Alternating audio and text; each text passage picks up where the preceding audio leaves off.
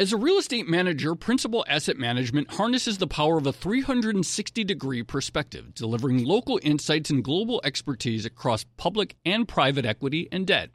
Their teams apply local insights and global perspectives to help identify the most compelling investing opportunities. Principal Asset Management, actively invested. Learn more at principalam.com. Investing involves risk, including possible loss of principal. Principal Asset Management SM is a trade name of Principal Global Investors LLC. Hey there, it's Joe Weisenthal. And Tracy Alloway. And we are the co hosts of the Odd Lots podcast. And we want to tell you about a new podcast here at Bloomberg we're really excited about Money Stuff, the podcast. That's right. Friend of the pod, Matt Levine, is teaming up with our other friend and Bloomberg TV host, Katie Greifeld, to bring the Money Stuff newsletter to life. Every Friday, Matt and Katie will dive into all the Wall Street finance and other things that make Matt's newsletter such a hit. You can listen to Money Stuff the podcast on Apple Podcasts, Spotify, or wherever you get your podcasts.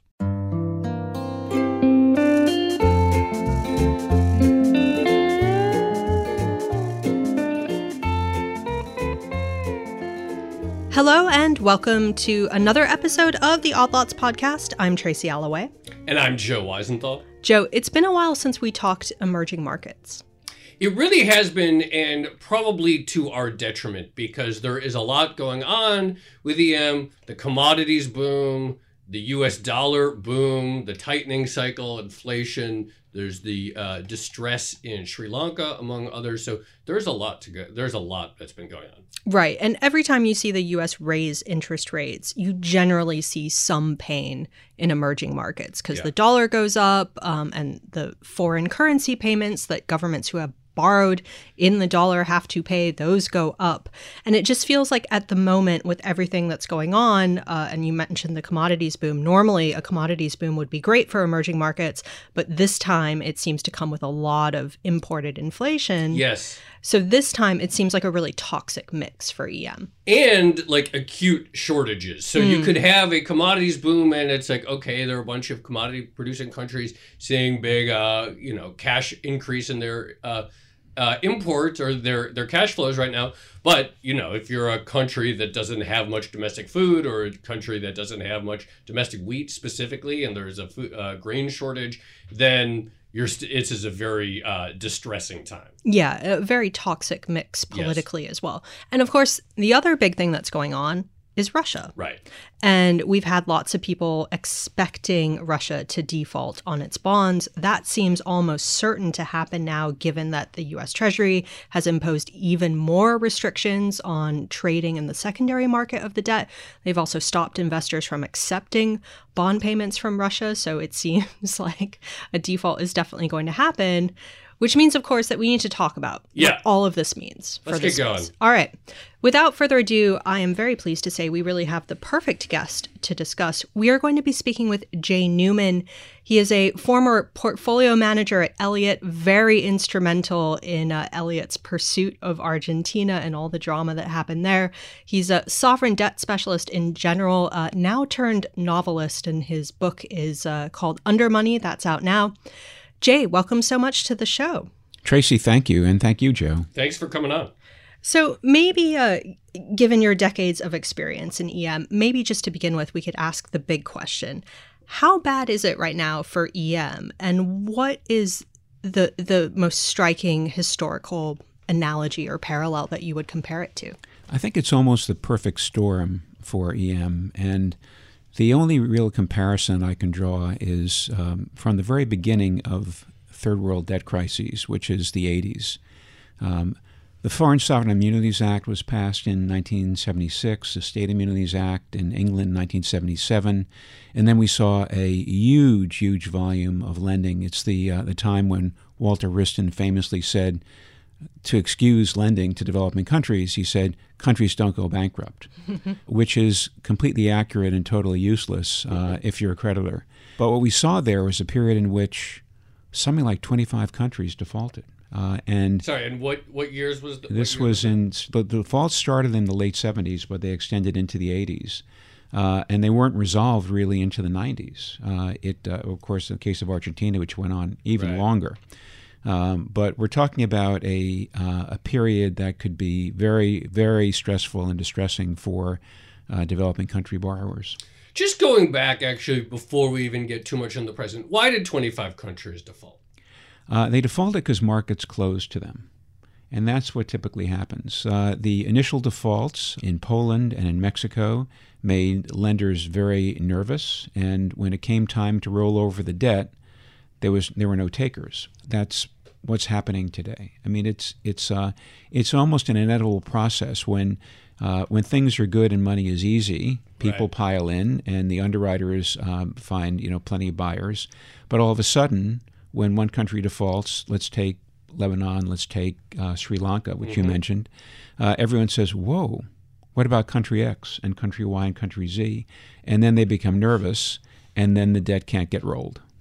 Is, it inevitable in the current situation that investors start pushing back? And I mean, the reason I ask is because how many times has Argentina defaulted now? And someone out there is always buying the new bonds that it issues. It feels like people, investors learn their lesson for, you know, maybe a month and then the next year they forget it again and people are buying EM indiscriminately. it's uh it's it's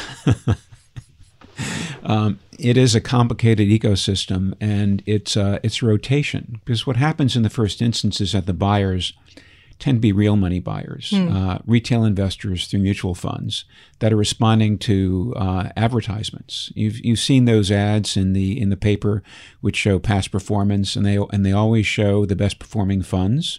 And periodically, those are emerging market funds, and that's when sales pick up. And the uh, the the mutual fund investor and buyer is is driven by indices. So there's always a buyer if the country's in the index, whether it's Argentina or Russia. Those bonds have to get um, included, and that's why they're bought. Then what happens is after a default, they get puked, and other more opportunistic investors like hedge funds come in, and the cycle starts over again.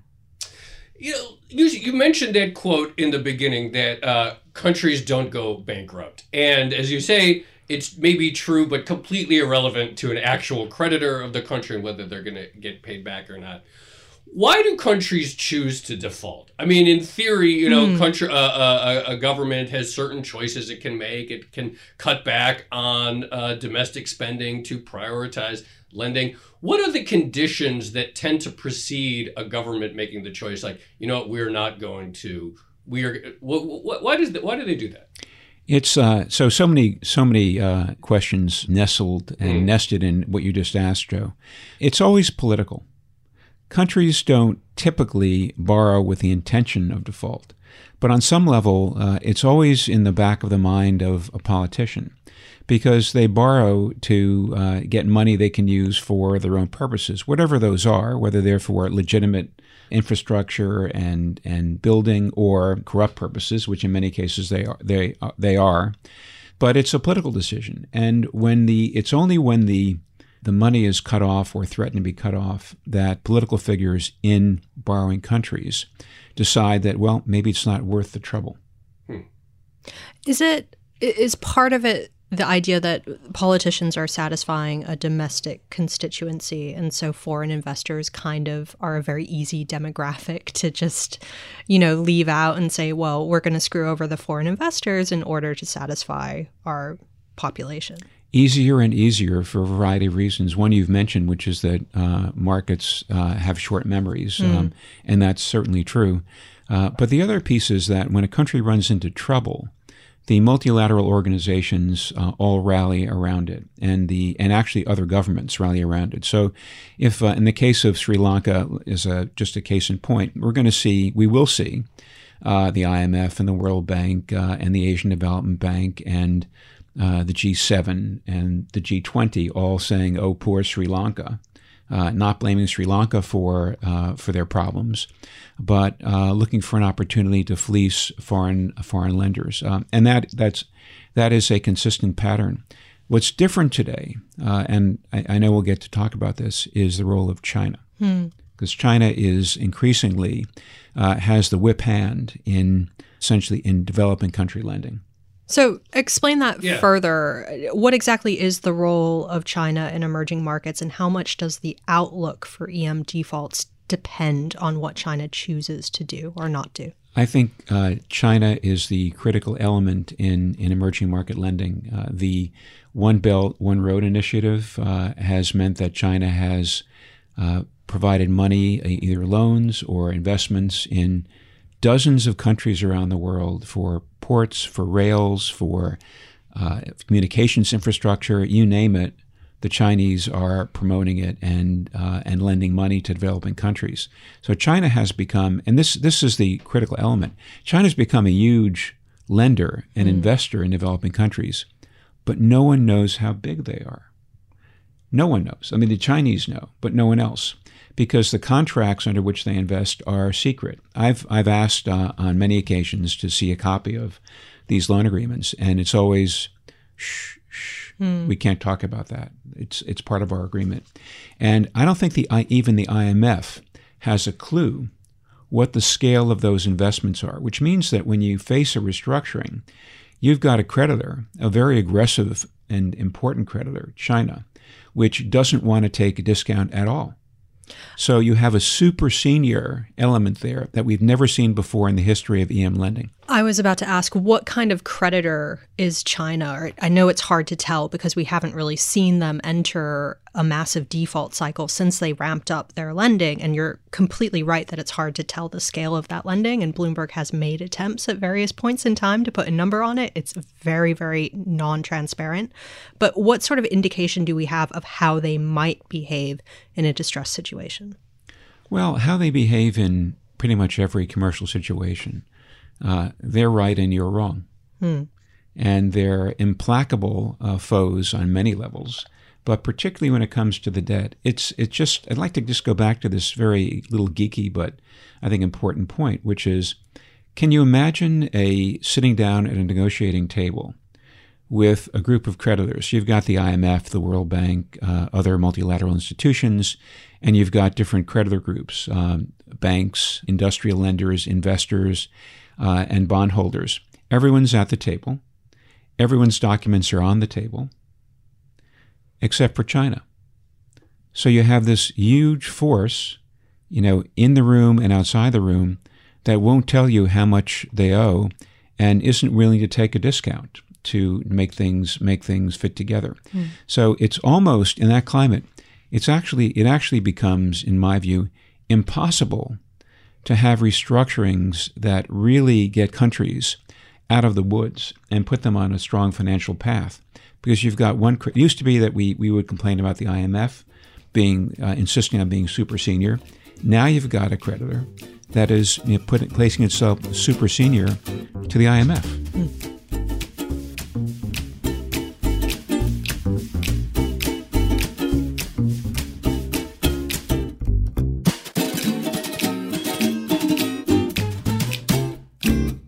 As a leading real estate manager, Principal Asset Management harnesses the power of a 360 degree perspective, delivering local insights and global expertise across public and private equity and debt. Our experienced teams are uniquely positioned to uncover compelling opportunities in today's market, giving our clients an exclusive advantage. Principal Asset Management actively invested. Learn more at principalam.com. Investing involves risk, including possible loss of principal. Principal Asset Management SM is a trade name of Principal Global Investors, LLC. Hey there, it's Joe Weisenthal. And Tracy Alloway. And we are the co hosts of the Odd Lots podcast. And we want to tell you about a new podcast here at Bloomberg we're really excited about Money Stuff, the podcast. That's right. Friend of the pod, Matt Levine, is teaming up with our other friend and Bloomberg TV host, Katie Greifeld, to bring the Money Stuff newsletter to life. Every Friday, Matt and Katie will dive into all the Wall Street finance and other things that make Matt's newsletter such a hit. You can listen to Money Stuff the podcast on Apple Podcasts, Spotify, or wherever you get your podcasts. Something uh, that we talk about on the show from time to time is the sort of difference between, you know, the financial cycle and the economic cycle. And you know what we've been talking about so far, it seems like very much the financial cycle. And you mentioned, you know, you have this situation where one country or two countries default, suddenly all the money pulls back. Or on the flip, uh, a bunch of retail investors see that uh, you know look and open their copy of Barron's and see that on the be- best uh, last five years that some EM fund that like yeah I'll put my money in there. What is the so there's this global clearly downturn in the sort of liquidity cycle. The financial cycle is clearly in retreat. What's the macro cycle like the sort of like actual like underlying econ cycle and how much stress is that putting countries under? I think the what's what's happening uh, even in the last three months with the prices of energy and food stocks uh, is something we haven't seen in a long, long time, and it puts a lot of pressure on every country because the first the first obligation of, of a government is to is to keep its people warm and fed, mm-hmm. and I think to the extent that that's put at risk, and it is at risk now in in dozens of countries, countries really have no choice but to prior, prioritize those needs over payment of foreign debt. It doesn't mean that they don't respect foreign debt or intend to uh, restructure it or repay it at some point in time. But I think in the near term, uh, they'll make uh, a correct political decision for themselves to delay, defer, or deny those payments.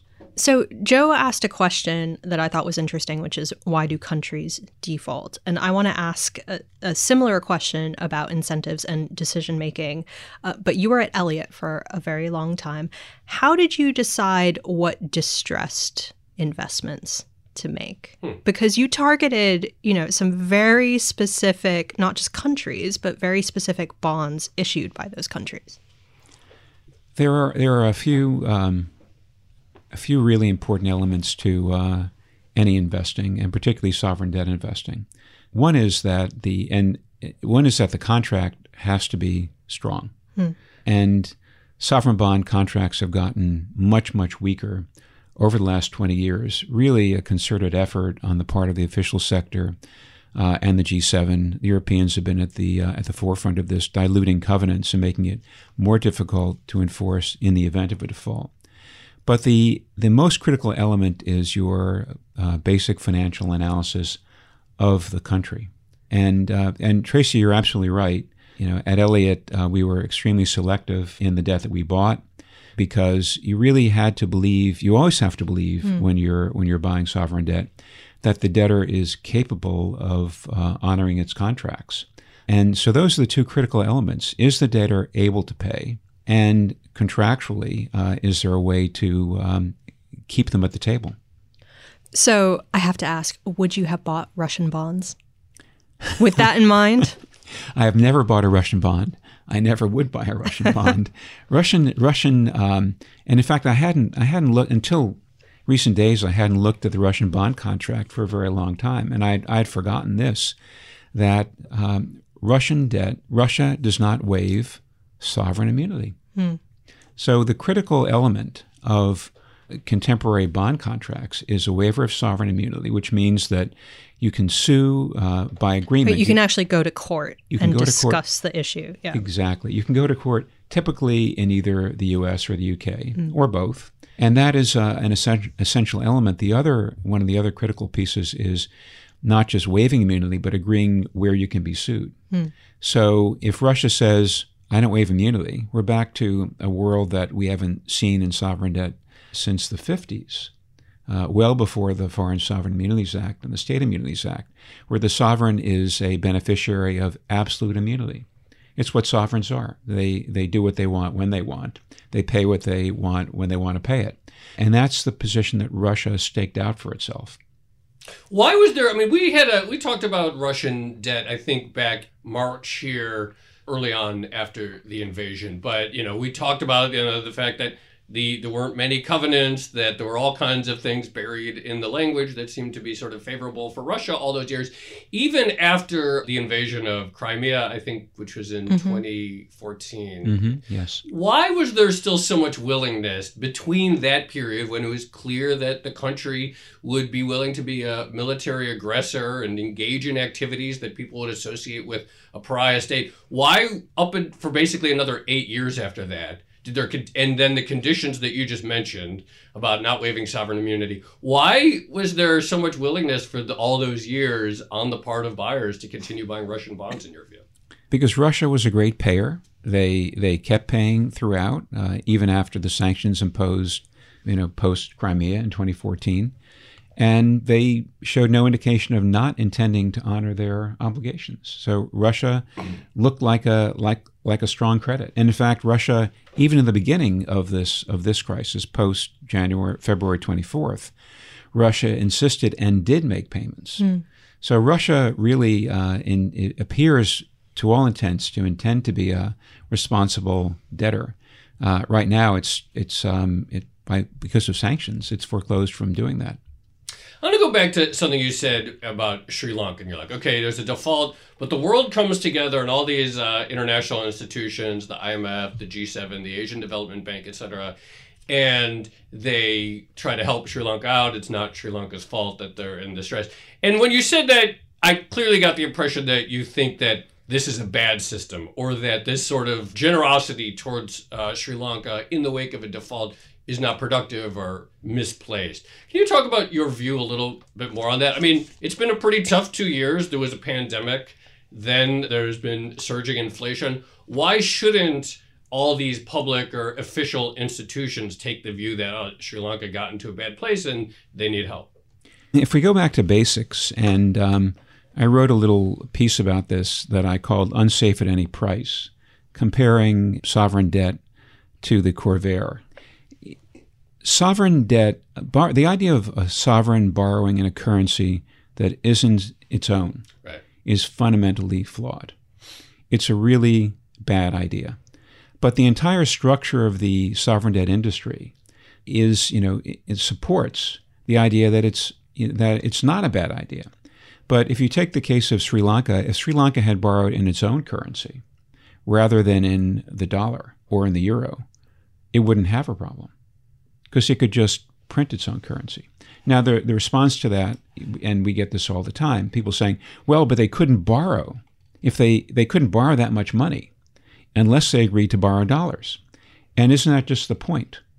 So, would you argue, therefore, I mean, you know, again, I, am really struck by this idea that flows often start because retail investors see the ads in the newspapers, that really this whole system of a sort of like public financialized sovereign debt market, particularly for EMs, is sort of flawed to the core. Completely, completely flawed, completely rotten. Uh, if it were, if it were up to me, uh, yeah. and I had my magic wand, I would repeal the Sovereign Immunities Act, and I'd repeal mm. the, the State Immunities Act, and I would I would go back to the principle of absolute immunity because if you're if you're looking at absolute immunity, and maybe the Russians have the right idea, perhaps not borrowing in, in a currency not their own, but the right idea in saying, you're looking at, if you look at me as a sovereign, I'll pay you what I want when I want, and you have to trust me.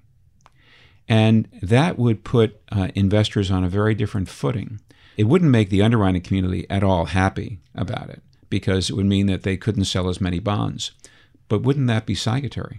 It definitely sounds like you'd probably get less boom bust cycles. Yep. It would be harder to sell debt probably during the boom, I guess, but you don't get these huge swings and flows. I think that's exactly right.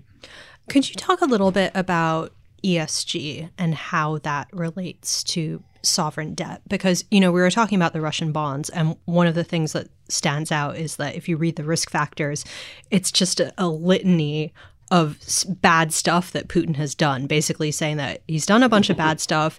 There might be sanctions. He could do more bad stuff. And yet you had big investors who ostensibly care about ESG and social values who bought a lot of the debt.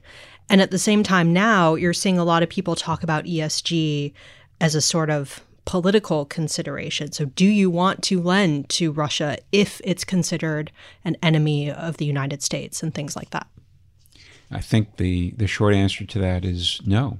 Uh, I think a lot of people are not going to, uh, the, the, a lot of people will be taking ESG into account, and there'll be less of a market for certain uh, debtors. But it's um, if if you're going to cast the ESG net over developing countries generally, you're going to run into trouble because we're talking about countries that, you know, that on average, and it's unfair to um, to malign people as an average, uh, governance is poor, and in many cases, uh, corruption is rampant. And at the same time, countries are producers of natural resources that are desperately needed by Western industrial countries. So people are willing to turn a blind eye to all those factors because of the, the geopolitics and the geoeconomics. So, do you think we will see? I mean, okay, so so far in this cycle, what have we seen? We've seen Sri Lanka; it has defaulted. Anyone else? Uh, Lebanon? Lebanon. Do you expect to see several more coming? I mean, if you say this is you know, I think in your first answer you said a perfect storm, which is a phrase and Tracy and I noted every day. It, so every episode every we episode do now these days, whatever it is, It's a copper's perfect in a storm. perfect storm, the dollar's in a perfect storm, tech stocks are Wheat in a perfect is a storm, perfect wheat's storm. in a perfect. Yeah. It's the mo- but what I, there are a lot of perfect storms uh, happening right now. I mean, do, would you expect to see this the, the just the absolute number of defaults pick up significantly? I would expect it to uh, to and and I think I think it's actually what you're describing is actually one big perfect storm Right. because all these things are related. Yeah. Um, and it's uh, because we haven't seen uh, this kind of a, a boom and a bust in financial markets, uh, or this kind of a bust in what about 15 years, uh, and maybe on the tech side over 20 years. So it's there are so many elements uh, that conspire against uh, sovereign debtors continuing to be able to pay what they owe. So you touched on this a number of times, but would you expect a bust of a significant scale to lead to some sort of Yeah. significant change in the way emerging market debt markets actually work? I mean, would you see the balance of power shift more to the creditors away from the issuers? Would you expect less foreign currency debt to be issued in general and things like that? Or do we just have a default cycle and then we just go back to the way it always has been or the way it's been for the, past couple of decades? Um, I don't expect there to be a lot of fundamental change. I think we'll get through this period. And the, the other important piece is that the absolute amount of developing country debt is rather small. In international financial terms, it's not big enough to, in and of itself, cause a problem, except for the debtors themselves, who get trapped in a cycle that takes many years to, to work through. But what is somewhat different in, in this cycle, and we saw it two years ago in the case of Argentina in their most recent restructuring, is that the bond contracts are so weak. So creditors realize that they don't have a lot of leverage. And because they don't have a lot of leverage, they agree to deals that are that are um, you know much much better for the debtor and much worse for creditors. And I don't see that changing. I think if if if investors study uh, the details, they'll realize that these are not uh, the the bond contract isn't a safe place to place your bet. Uh, history being what it is, and markets being what they are, I don't think we're going to really see much change. So you mentioned Argentina, and uh, you know that was an enormously profitable trade for Elliott, famously. And you just spoke about the importance of actually looking at contracts, looking at the bond documentation, and sifting through it. What was the smartest move that you pulled at Elliott when it came to Argentina? What were you most proud of? And please be as technical as you want, because I have some specific things in mind, but I, I'd love to hear what you're thinking. I think that it's uh, it's easy to to be grandiose and take credit for the Argentine restructuring, but in fact, many creditors work together in that. And I think that one of the things that that I'm most pleased with is the the ability of the creditor group to really stick together and be thoughtful about what was possible in terms of an Argentine restructuring. And that collegiality persisted to the very, very end through the through the restructuring, and ultimately resulted in a restructuring that was extremely good for Argentina and extremely good for, for the creditors that remained standing. But a lot of creditors, of course, were peeled off along the way by the, the Kirchner's uh, aggressive tactics and, and populism. But I think that the idea of collective action is something that I think about a lot in terms of restructurings generally and emerging market restructurings, uh, you know, in particular. And you see, you see that uh, ability to act collectively fading. The diversity of creditors in Argentina, I think, produced a in in most recent restructuring, produced a very bad result uh, with you know massive debt forgiveness that was completely uncalled for because creditors really couldn't agree amongst themselves. And this is this is what I call the the just say no moment. that when you're faced with a situation in which it's you have no leverage and the debtor is being aggressive and obstructive and obstreperous, which is defines Argentina, sometimes you just have to back away from the table. But that is the most difficult thing to do because there's a propensity on the part of participants in any situation to want to stick with it mm. and remain at the table. Uh, and sometimes you just can't. But that's the that's the one element that if creditors could really understand that, embrace it, and resort to it, it would be much better. Sorry, I have a really basic question, but you know, if a country defaults in the market they're supposed to be penalized in some way for that. In theory, right? People are supposed to say, well, they're not a reliable borrower, and so we're not going to lend to them again. If you're an investor or a creditor and you back away from a negotiation or you don't do something that the sovereign issuer would have liked you to do, do you get shunned in the future from debt sales or do you get penalized in any way? I think you do you do get shunned. I think Argentina uh, is currently being shunned, will be shunned, but I think it takes a long time for markets to develop that kind of muscle memory. Hmm. Uh, and uh, in the case of Argentina, it's taken decades and decades uh, for people to realize that fundamentally, Argentina is not a reliable counterparty. I think for most other countries that don't have that kind of history of aggressive defaults and repeated defaults, investors are willing to give new governments a chance. I think the question is going to be whether, in the case of Argentina, when and if there is a change of regime, hmm. markets will give that new regime a chance. The the Macri administration is perhaps one reason that investors shouldn't jump in too quickly because Macri was there for a very short period of time. He did restructure the debt. He did bring Argentina back to capital markets. But as soon as he was gone, Argentina was back in the tank. Hmm. But what about investors? Do they get penalized as well if you don't, you know, do what a government wants or if you walk away from the negotiating table? Uh, we haven't seen that happen. Okay. How do you know when that moment is there that it's time to walk away? I mean, I assume this is what separates the elites from the right. But what, what is it? How do you know in that moment just there? That's like, you know, I just say no. In the case of Argentina, as the discussion went on, it moved to uh, Argentina saying, we're going to pay what we're going to pay.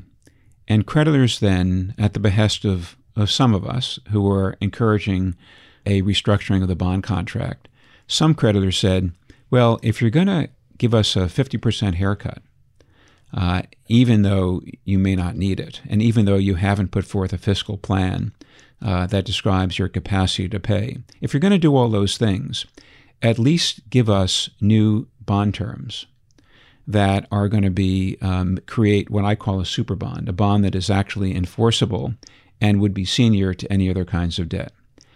And what Argentina said flat out was absolutely not. We're going to you the same garbage covenants and the same garbage paper that we're currently sitting at this table talking about. That would have been a moment to say, we can't we can't live this way. We can't live with a a default, a massive haircut, and a bond contract that makes it completely optional whether you ever pay us another dime again.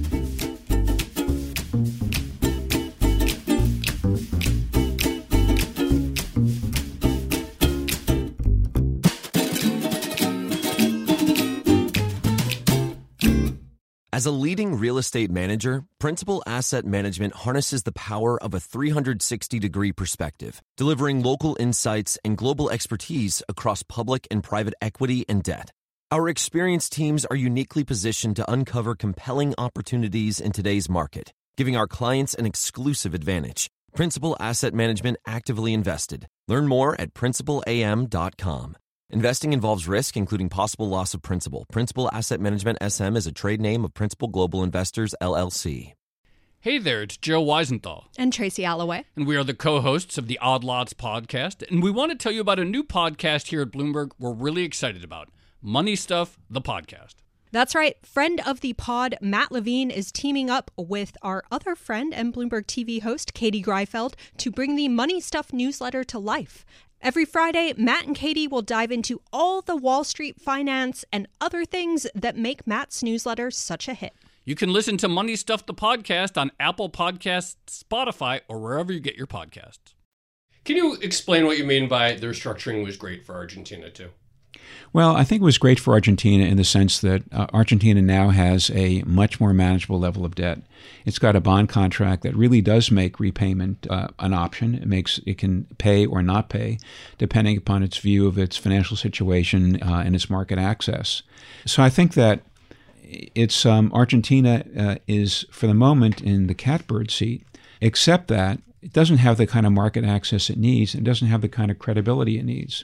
And one example of that is the uh, Vaca Muerta. So this huge formation of oil and gas, uh, it's shaped like it's called Vaca Muerta, and I've I've fractured the Spanish, but because it looks from the sky like a dead cow, um, and it's a it's a massive reserve of hydrocarbons that should have been exploited, you know, through uh, through drilling, through pipelines, through uh, exports over the last uh, many decades. But because of Argentina's fractious politics, it hasn't been. So you have a you know a country as as ever in the case of Argentina that ought to be incredibly wealthy, right. that isn't because of its own peculiar uh, psychology. Hmm. I just remembered. I mean, they did issue that hundred year bond remember yeah. which which is now doing what's it what's that do we have a quote on the uh, where where is that trading? I'd love to yeah. know. well so this was going to be my next question. So it, it's trading terribly at the moment um, largely because of duration. You would expect a bond at a 100 year maturity issued at a very low interest rate to have like a high duration risk. And as rates go up it's going to get crushed how much are the pure interest rate dynamics, you know, setting aside credit fundamentals, but just the dynamics of interest rates actually going up and increasing um, payments for emerging markets? How much is that a problem? It's always it's always a problem. That's I think you described that Tracy at the very beginning of, of the hour. As prices for new debt go up, mm. uh, the ability to refinance goes down, and that's where countries run into trouble. But the, the 100 year, maybe we should think about 100 year bonds as a bellwether. You know, it's a bad sign when somebody's able to borrow, especially a country that doesn't have a 100 year history of borrowing can borrow for 100 years. It's just, that's just madness. So, one of the things you're known for at Elliott is basically i'm thinking how to put this but creative creative solutions to pursuing uh, payouts. And i remember for instance you brought racketeering charges against a french bank. How do you and of course there was the the famous story of seizing the um, the argentine naval ship and things like that. But how do you actually come up with those sorts of ideas for pursuing payouts? Because some of them are quite creative in the sense that not everyone well, no one had tried them before. Most countries pay what they owe, and whether they pay it early on or later on, they have a willingness to actually make good on their obligations.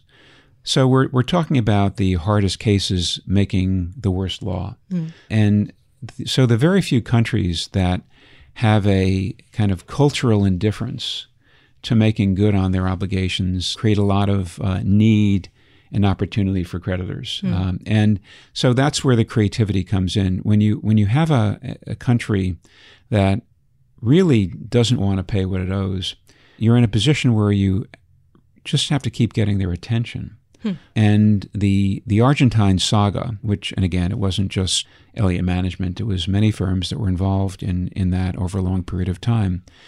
The goal was always to get Argentina to the table. Uh, because even though uh, many creative uh, attachments and arrests, you mentioned the Libertad planes were arrested in France today. The the, the plane of the president of Congo uh, is under arrest and is about to be auctioned. Hmm. Uh, sometimes people have attached oil cargoes. You have all all sorts of creative avenues, but debt cases don't get resolved through attachments and through execution against assets. They always get resolved through settlement. So the goal is always to get the attention of the debtor, mm. but not push them away. Unfortunately, sometimes you know, creditors do things that do end up pushing them away. And then the only opportunity is really regime change. And that is what happened in Argentina. While Cristina Kirchner was in charge, it had become impossible because she loved calling creditors vultures and mm. she loved her stature as someone who was standing up against them. Well, just on this note, I mean, is there anything that you regret doing or something that you would have done differently with the benefit of hindsight? Uh, as an investor, you always regret not buying more of the things that, uh, that did well. I want to actually go back to uh, the discussion of the the novelty that is uh, China's role as the sort of very senior creditor. You know, when you th- when when I you know the One Belt One Road initiative first sort of came on my radar, or something I thought about. It seemed like well, this is like you know a strategic act of foreign policy. So it's like yes, you invest. Uh, you know, China invests in infrastructure in numerous uh, countries, but you know for part like foreign policy influence and to build up a trading partner and so forth.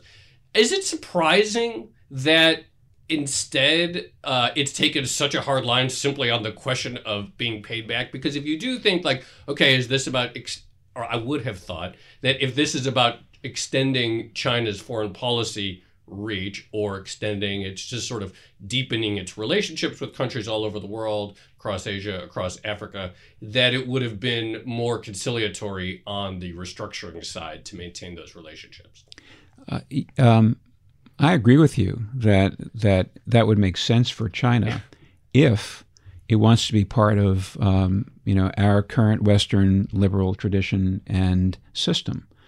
But China gives no indication of wanting to be part of that system. China has, I think, a very different view. It has a different system. It wants to go its own way. And if it can disadvantage and crush other creditors in the course of restructurings, hmm that appears to be what it wants to do. I think it's, you, we really can't talk enough about China and the role of China in developing economies on, on every level, uh, from the perspective of controlling natural resources, from the perspective of being a direct foreign investor, from the perspective of being a lender. China will be the dominant, the dominant question for the next several decades un- unless things change. And it's unclear what could cause anything to change because China still has the ability to uh, pump out huge amounts of money and people to develop projects around the world. Should governments in the US and Europe be more proactive or be thinking more aggressively than they are about not ceding all of this influence in various developing markets to China? I, I, I think there's no question that that's the case, but it's uh, can you imagine uh, Western governments being having a cohesive and a coherent no. policy on any on any topic on, on any right. let um, alone um, a African development policy. So so let's just take the simplest possible question. Right. You're you're a you're the G7, and you know that China is is the big dog, and you know they've invested and lent huge amounts of money. Yeah. You just want to see the contracts. You just want some transparency. Right. So, Western governments should be insisting, as a condition of any restructuring that involves sovereign debt, whether it's private sector or public sector, that that all the creditors come to the table and and put their put out their cards and show what they've got. And that would seem to be a, a very easy position to coalesce around. But will it be? Hmm. Just on the topic of China, and this is something else that's come up recently in a different way, but there is a sense out there that some of China's lending has been exploitative in one way or another. So we haven't seen the contracts exactly, but there's a suspicion that, for instance, a country might be giving up some portion of sovereign independence in order to get money from China to build a massive port something like that. And we've also seen some noises around, um, you know, on the other side of the world, uh, Haiti and the idea of reparations. And you've already mentioned the V word, which is vulture funds. And when it comes to distressed debt investors, there is a sense that they can be exploitative in some way and they're wringing money out of poor nations. How would you respond to that criticism? And how are you thinking around the idea of, of reparations for sovereign debt injustices in general? The word that comes to mind when we embark on this kind of uh, uh, conversation is the C word, hmm. which is corruption. And I don't, I don't think there has ever been a, um, a sovereign debt crisis or sovereign debt problems where corruption isn't an underlying issue. And this is another place where Western governments could take a very insistent role, a place where the IMF could take a very insistent role and, and focus on corruption, and not just the existence of it or the past effects of it, but the possibility of recovering ill gotten gains. I wonder, mm. I, I, thinking out loud now, I wonder whether what's happening with sanctions um, in the case of Russia might be a watershed. Hmm. Uh, because Western governments have become very willing to sanction the, the vast numbers of individuals hmm. around Vladimir Putin, go after their, their bank accounts, their companies, notably their yachts and their planes. And at this point, at just at this point, most have just been seized; they haven't been confiscated. But I've never been involved in a in a sovereign debt situation in which the if you were really thinking about the the balance sheet of a country, corruption and ill-gotten gains shouldn't have been an issue. And just if we just imagine a world in which creditors became in a way private attorneys general and were licensed to go after people that had been milking a country for uh, decade after decade, which unfortunately is all too prevalent. You just have to look at the Transparency International uh, rankings to understand that. Whether the whole dynamic wouldn't change in a very positive way. Just to push this a little further, in theory, if you have a country that has a highly corrupt government, you know, and then you have a, uh, a regime change, I mean, I guess part of the argument seems to me that, well, the citizens of the country shouldn't be like punished in perpetuity for years, or future governments shouldn't have to make this decision about, well, are we going to pay back the debt of the past corrupt government, or are we going to feed our uh, people, or are we going to build hospitals, are we going to build infrastructure? I mean, it seems like you still have this like problem where, okay, even if you were to root out this corruption, that the citizens who were just there, often probably exploited themselves in many cases, are then still paying the price for. I mean, this gets to the odious debt conversation that we've had around Iraq and others, but are still paying the price regardless of their culpability. It's bad government is a is unfortunately a huge huge problem, right. and uh, I'm I'm completely sympathetic to the idea that people that live in these in these horribly corrupt and opaque regimes are are punished but how do you break the cycle? It seems like, getting back to your other point, that the entire system of private investment in sovereign debt, particularly sovereign hard currency debt, is just deeply flawed. And it gets back to this idea it's like, why do we even have all of these private creditors out there in the first place, or such a large number of private creditors uh, at all in the role of sovereign finance? Well, investors are are fundamentally optimistic, and there's a whole other uh, level of investment that we haven't talked about, which is, and you just mentioned this, Joe, which is the foreign direct investment. And you have recent cases, in particularly involving uh, India, world's you know largest democracy, which, uh, when it's faced with arbitration awards because it's confiscated property, decides to vilify investors and avoid payment. Mm. So it's uh, it, it applies not just to debt but to direct, uh, foreign direct investment and this fundamental optimism on the part of, of investors because we are you know every every time you lend money or invest money you're being optimistic about your your not just your own process and your own analysis but the capacity and willingness of your investee and your or your uh, borrower to uh, honor their obligations mm. but the to the point about reparations this is it's it's an issue that's on the table uh, it's obviously being discussed but i think it can't be discussed in a vacuum, and it really has to be discussed in the context. And you look at a country like Haiti, where uh, elites have really destroyed that country by milking it consistently over decade after decade after decade. How can you talk about reparations without going after the the elites that have stolen the country blind? This is how you get there. I'm not quite sure, but I know that you have to get there to have a fair and sensible conversation about all those questions. All right, Jay, it's been so great having you on the show. Thank you so much. Uh, that's Jay Newman, formerly of Elliott and uh, the author of the novel Undermoney in bookstores now. Jay, thank you so much. That yeah, was great. Thank you. Thank you.